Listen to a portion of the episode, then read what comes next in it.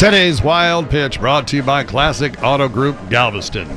The news of the Ashley Madison hacking, which exposed thousands of people that were using the cheating website, has sent shockwaves throughout corporate America.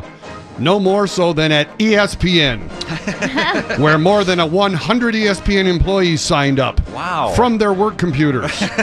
101 to be ex- specific. Ashley Madison accounts were registered with an ESPN email address. Now, ESPN has long been known for their horndoggery workplace atmosphere. But what's interesting is the national level of u- users that is female is only 5%. At ESPN, it was over 20%. ESPN has about 4,000 employees, so 101 seems pretty high. Or it could just be Chris Berman with 101 email accounts. That's today's Wild Pitch.